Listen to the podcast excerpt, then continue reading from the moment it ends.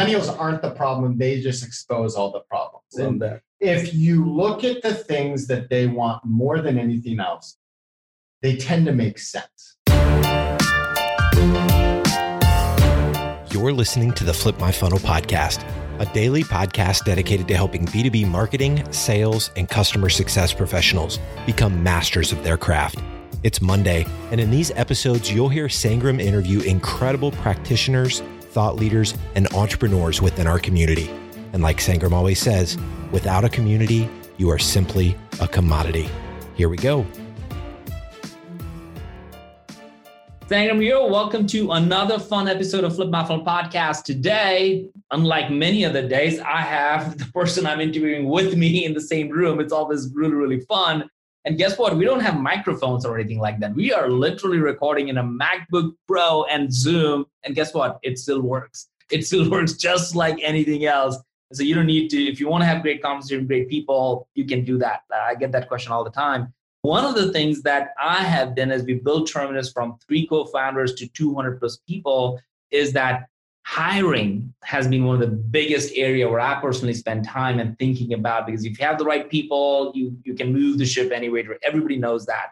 So I got today the millennial whisperer, Chris Tuff, who wrote an incredible book. I, I just fell in love with it. Amy introduced us, and then that day you gave me two books. I went and actually read the book. And I'm like, man, there's just so many nuggets. We got to talk about this. How do we lead the next leaders in your organization? So, Chris, welcome to the show, my friend. Yeah, thanks for having me. It's awesome to be here. And also in person, this is like, I feel like I've probably done over 500 media interviews and four have been in person. so this is nice. This is nice. This is going to be all conversation. We just get into it. So, share a little bit about like who you are, what Sure. got you into this, and, and a fun fact so people get to know it a little bit. Yeah, so one thing I, I like to emphasize is one of the best things that ever happened to me was my, I was never set up with my first job interview.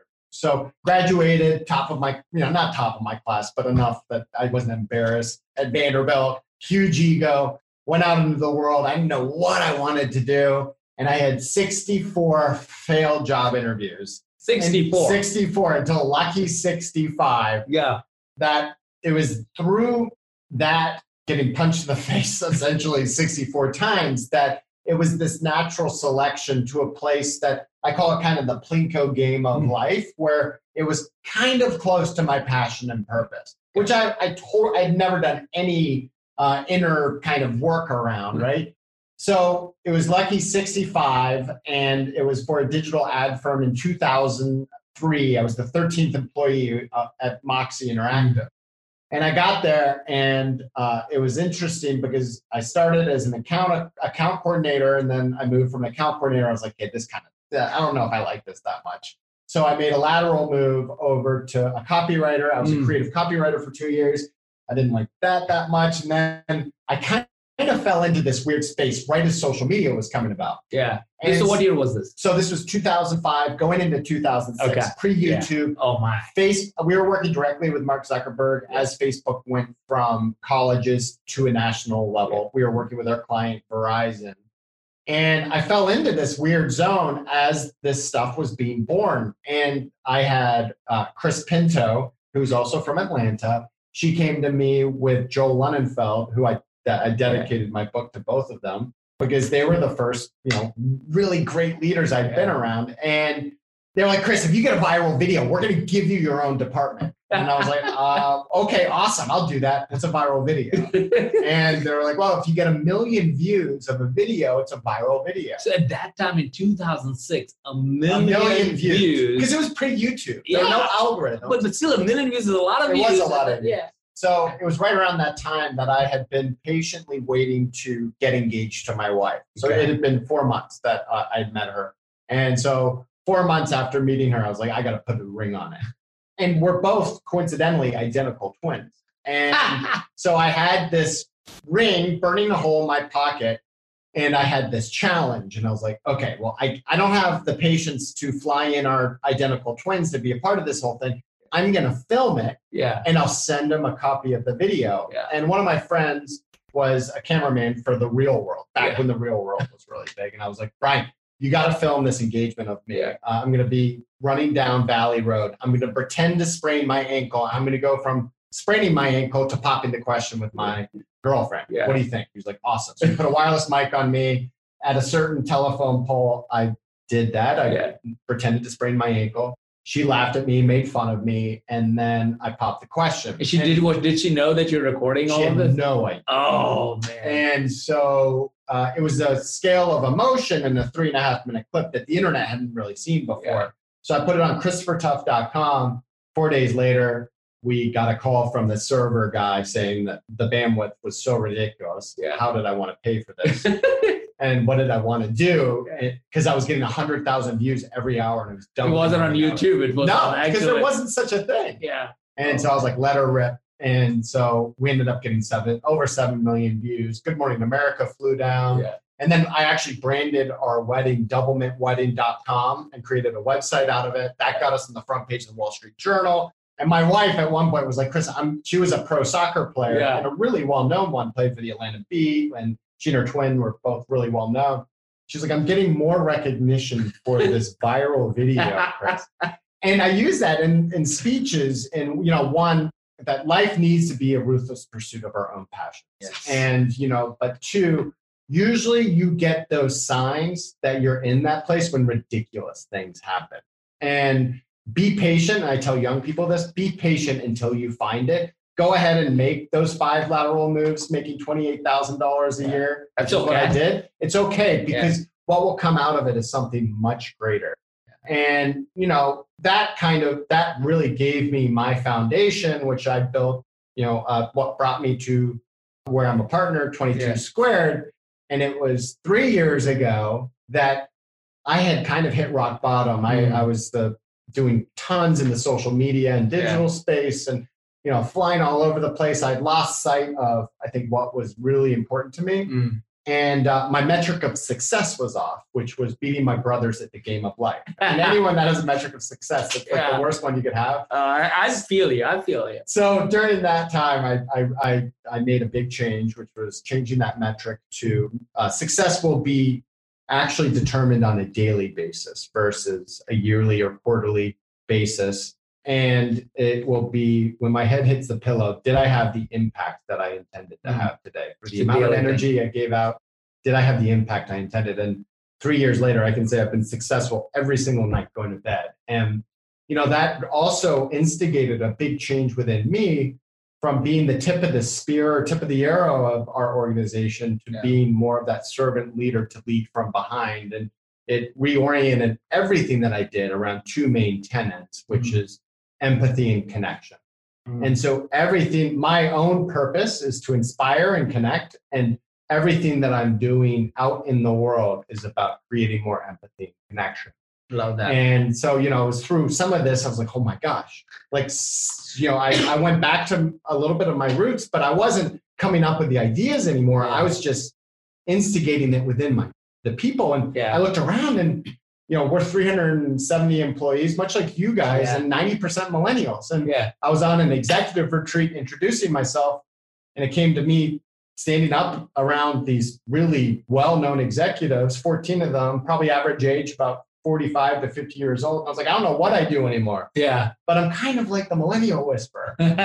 And uh, it was you're doing that as part of your Because I was doing coaching and leading Exactly. the team internally and talking to them every day. exactly, and it was working. Yeah. People were happier, people were staying longer. Yeah. uh, you know, spirits were we're recruiting some of the best talent Mm. around. And uh, it was funny after doing that, I sat down after sharing kind of my story and history and some of my own challenges with these other guys. They were like, "So, Chris, tell me some of the things that you do." You know, I'm having a hard time. One of my good friends, Bert Weiss, was like, "Yeah, like Chris, tell me some of the things." Yeah. He he has the Bert Show on on Q100, and uh, he was like, "Yeah, tell me some of the things you do, Chris. Like seriously."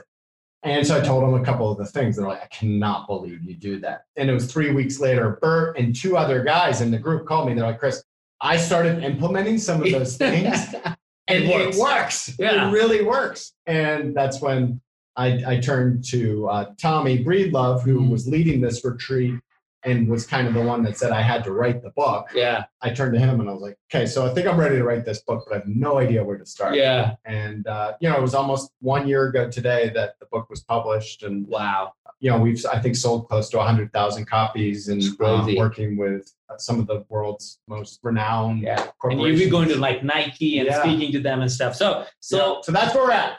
Huge story Yeah. huge. So for again uh, we'll have links in the, the show notes to the book for you to check out.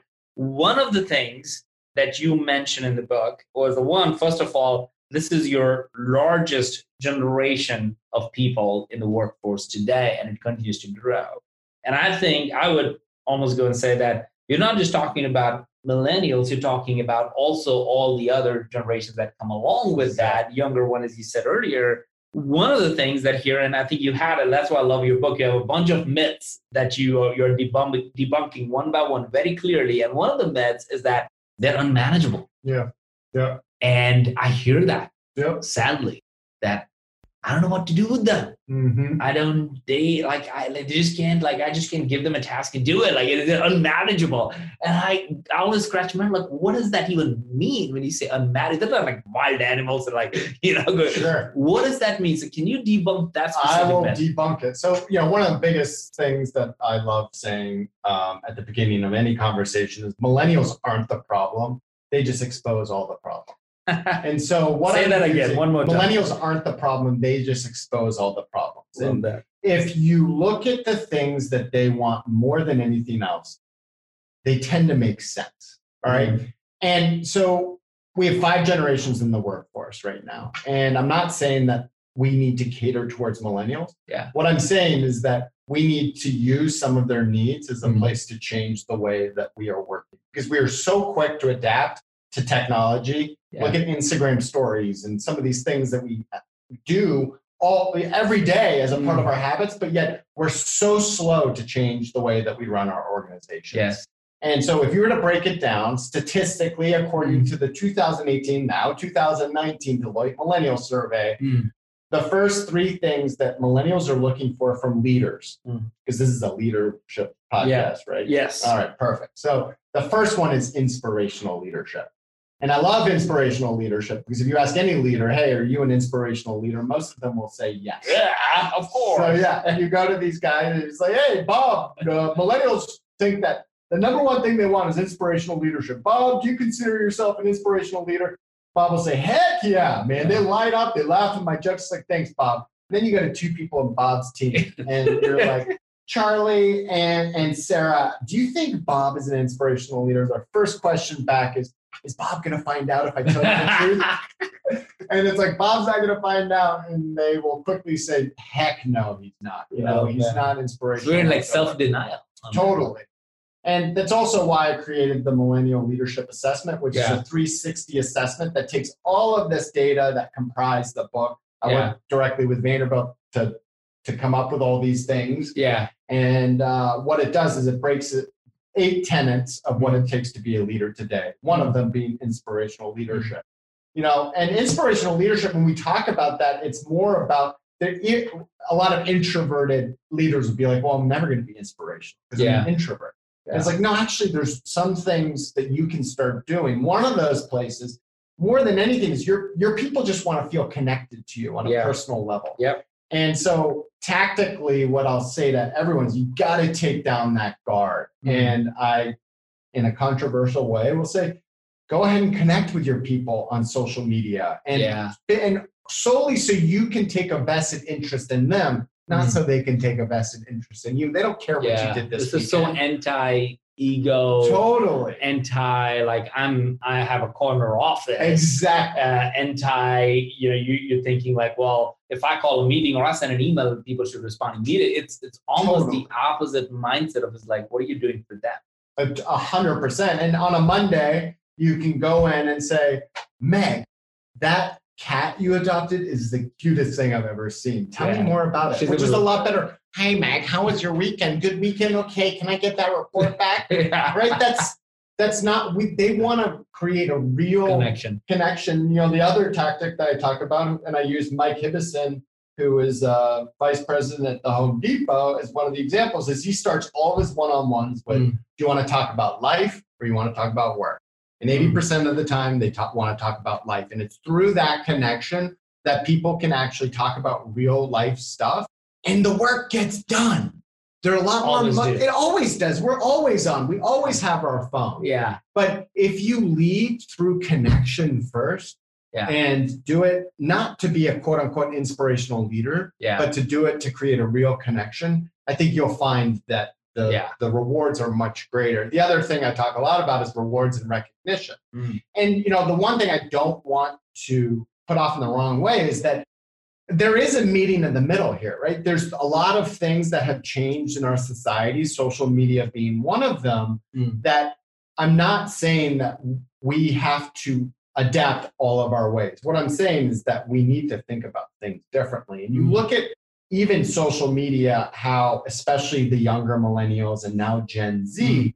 what that's done to their, they are more needy. Yeah. And it's because of anytime they wanted that validation, Yeah. they put something out into the world and they got it immediately. Yeah. And if they didn't get it, they would just take it down. If Yeah. they didn't get the 120 likes or whatever it is. Yeah. They know it's working or it's not working Totally. Immediately. And guess what? Our peers are the same way. Right. And Right, I like- think this this is where I, I love your book in this part where I feel like a lot of what people would say instant gratification around all of these things, I'm looking at that as that eh, yeah, but like the idea of like the best example of like the feedbacks, Mm. right? Like I remember working at Deloitte. I used to work for Deloitte, we said the survey. I used to work for like big company. And I remember, yeah, it has to be a quarterly or year, not quarterly, yearly review. And I wait for this yearly review to happen so I would know how I'm doing. Yeah. As opposed to what I actually want today, and I don't care if I'm millennial or not, like I just want to know how I'm doing. Yep. Just tell me how I'm doing. Like, don't wait until the one-on-one like, you know, I don't even wait for the next week's one on one. Just come and tell me, just talk to me. And feedback can be positive, people, Yeah. right? Like have it be real time. Great. And feedback can be positive. And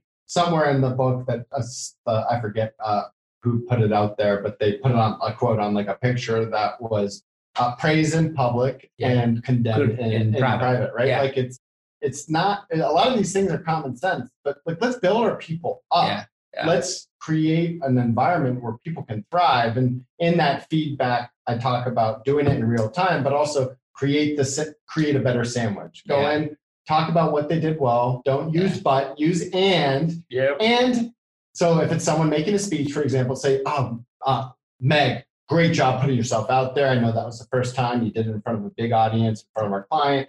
And I was taking a few notes, and there's a couple things I feel like you can improve upon. You Yeah. said like 32 times. You said but, what- whatever it is.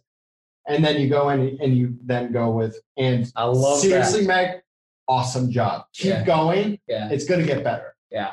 And Meg is gonna go like that. It's like, this is so good. Like Yeah. I can do this. And even if it's tough feedback, Yeah. if you do it in real time, they're a lot more receptive. Yeah. And it, what's funny is now working with some of these big, famous corporations, we do a millennial panel after I do Mm. my keynote, Mm. and they will sit, and it's a very transparent conversation with Mm. the leaders on one side and a panel of young workers sitting up there. They're being straight. And the one thing is like we hate waiting for our one-on-ones to for you to tell us everything we're doing wrong. We're totally receptive yeah. to harsh, critical feedback. Just make sure it's more real time. Yeah.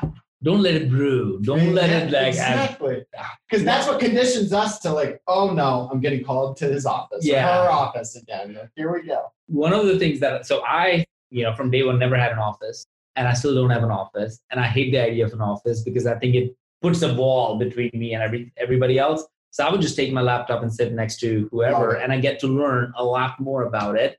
And if I have one-on-ones, I would just take a lap around the building because that then I'm it's it's just a different environment. I've just felt a sense of like every time I had any meeting behind a closed door, there's a sense of tension and there's the openness just goes away. It's like me against you. Like even where you sit, I feel has a big impact. When you sit, are you, are you sitting like right across the person? Now you're talking like you're you're the manager and they're Totally. report. Versus sitting next to them and having a conversation, a world of difference. hundred percent. And uh, yeah, I mean, I, I always use this example. Like, I don't have a door on my office Yeah. for for an ex- I mean, for a real reason. I love that. Not even had. No, just no, off. I mean, seriously. And so I think it's also important. So if number one is is inspirational leadership, Yeah. the number two thing is autonomy, Mhm. and then the number three thing is transparency. Mm. And we, I can jump into those two quickly because I think it's important for listeners to understand it. what it is that they mean by that. Yeah. Now, so in autonomy, one of my favorite examples in all of the research that I did, I had to get some qualitative pieces. So I Mm. went to Google and I said, number one boss for millennials. Mm. And sure enough, Ben Kirshner in Philadelphia, who has a very large marketing, um, kind of advertising SEO company, Yeah. uh, was called out by Forbes as the number one boss for millennials. So I called Ben up and I was like, Ben, I'm writing this book. Yeah. Tell me what you think about this idea of autonomy, because I think it's oftentimes misinterpreted. Yes. And he said, Chris, have you ever heard of the campaign by Under Armour and they talk about protect this house? I was like, Mm. yeah, vaguely. Tell me Yeah. more. He was like, well, anytime I get in front of my people, I say that you, more than anyone else, Mm. have a house that is worth protecting, and it's up to you to protect this house. Mm. If there's a bad culture fit, it's up to you to spit them out. If it's unlimited paid vacation, it's up to you Mm. to actually cover for one another. But I am giving you all the autonomy Mm. to protect this house. Mm. And so the first thing I ask a lot of corporations or their young people is, do you have a house that's worth protecting? Yeah. And a lot of times they They don't. don't feel it. And so, you know, I think that in uh, is a really important piece. And then the other thing is transparency. And so, transparency, what people mean by transparency isn't what I call the two sides of transparency, right? Mm-hmm. The, on the far right, you've got financial transparency, Yeah. which is, oh man, I don't want to tell everyone how much money everyone makes or what our profit margin is. Like, it's not that. Yeah. Or people go to the other side of the spectrum and they're saying they think it's vulnerability. Mm. And they're like, I'm not going to cry in front of my people. Like Brene Yeah. Brown, I like her and everything, but like, Yeah. I'm not going there. It's Yeah. like, no, it's not that either. Right. What they want by transparency is they want context. Mm. Why are you making the decisions that you are making? Put together the puzzle pieces of why you're taking the actions that you are. And for whatever, once again, following tradition, we hate admitting where we go wrong. If we Mm. lose a new business pitch or if we don't get the sale that we wanted, let's dissect it and talk about what we did wrong, but also how everyone contributed to the learnings of that. So I love that. transparency is context and if you uh, go ahead and start interpreting them so those are kind of the big three and and you know i wrote the book to be listen i understand most people don't read books I, having given away almost 10000 copies of this book i've recognized that only about 30% of the people end up reading them hmm. but i created the make it happen section at the end of each chapter hmm. so it's like listen you don't have to Just- read the story yeah, just go get just, to it. read just read the make it happen section Well, I mean, and they are great. They are great. I have. I'm one of those people who's like, well, I have a whole bunch of books, and before every podcast, and if I want to read it because I want to know where the heart of this is, and it's very clear that you put a lot of heart in this book. So it's it's beautiful. So we try to keep it to like 25 30 Yeah, minutes sorry. right between like your workouts and whatnot. So this is this is it. So i had a whole bunch of other questions but man i think you've given me so much already. So i'm going to summarize maybe two or three really big ideas. And then i want chris for you to give a challenge to everybody who's listening. Because everybody everybody has this team everybody has to figure this thing out and i don't know if people really know how am i doing like how do i how do i figure out where, where we are so big ideas for me. I love when you started saying that life has to be a pursuit of your passions. So I feel like when I talk to everybody in the organization around different things, when I talk about my passion, I light up.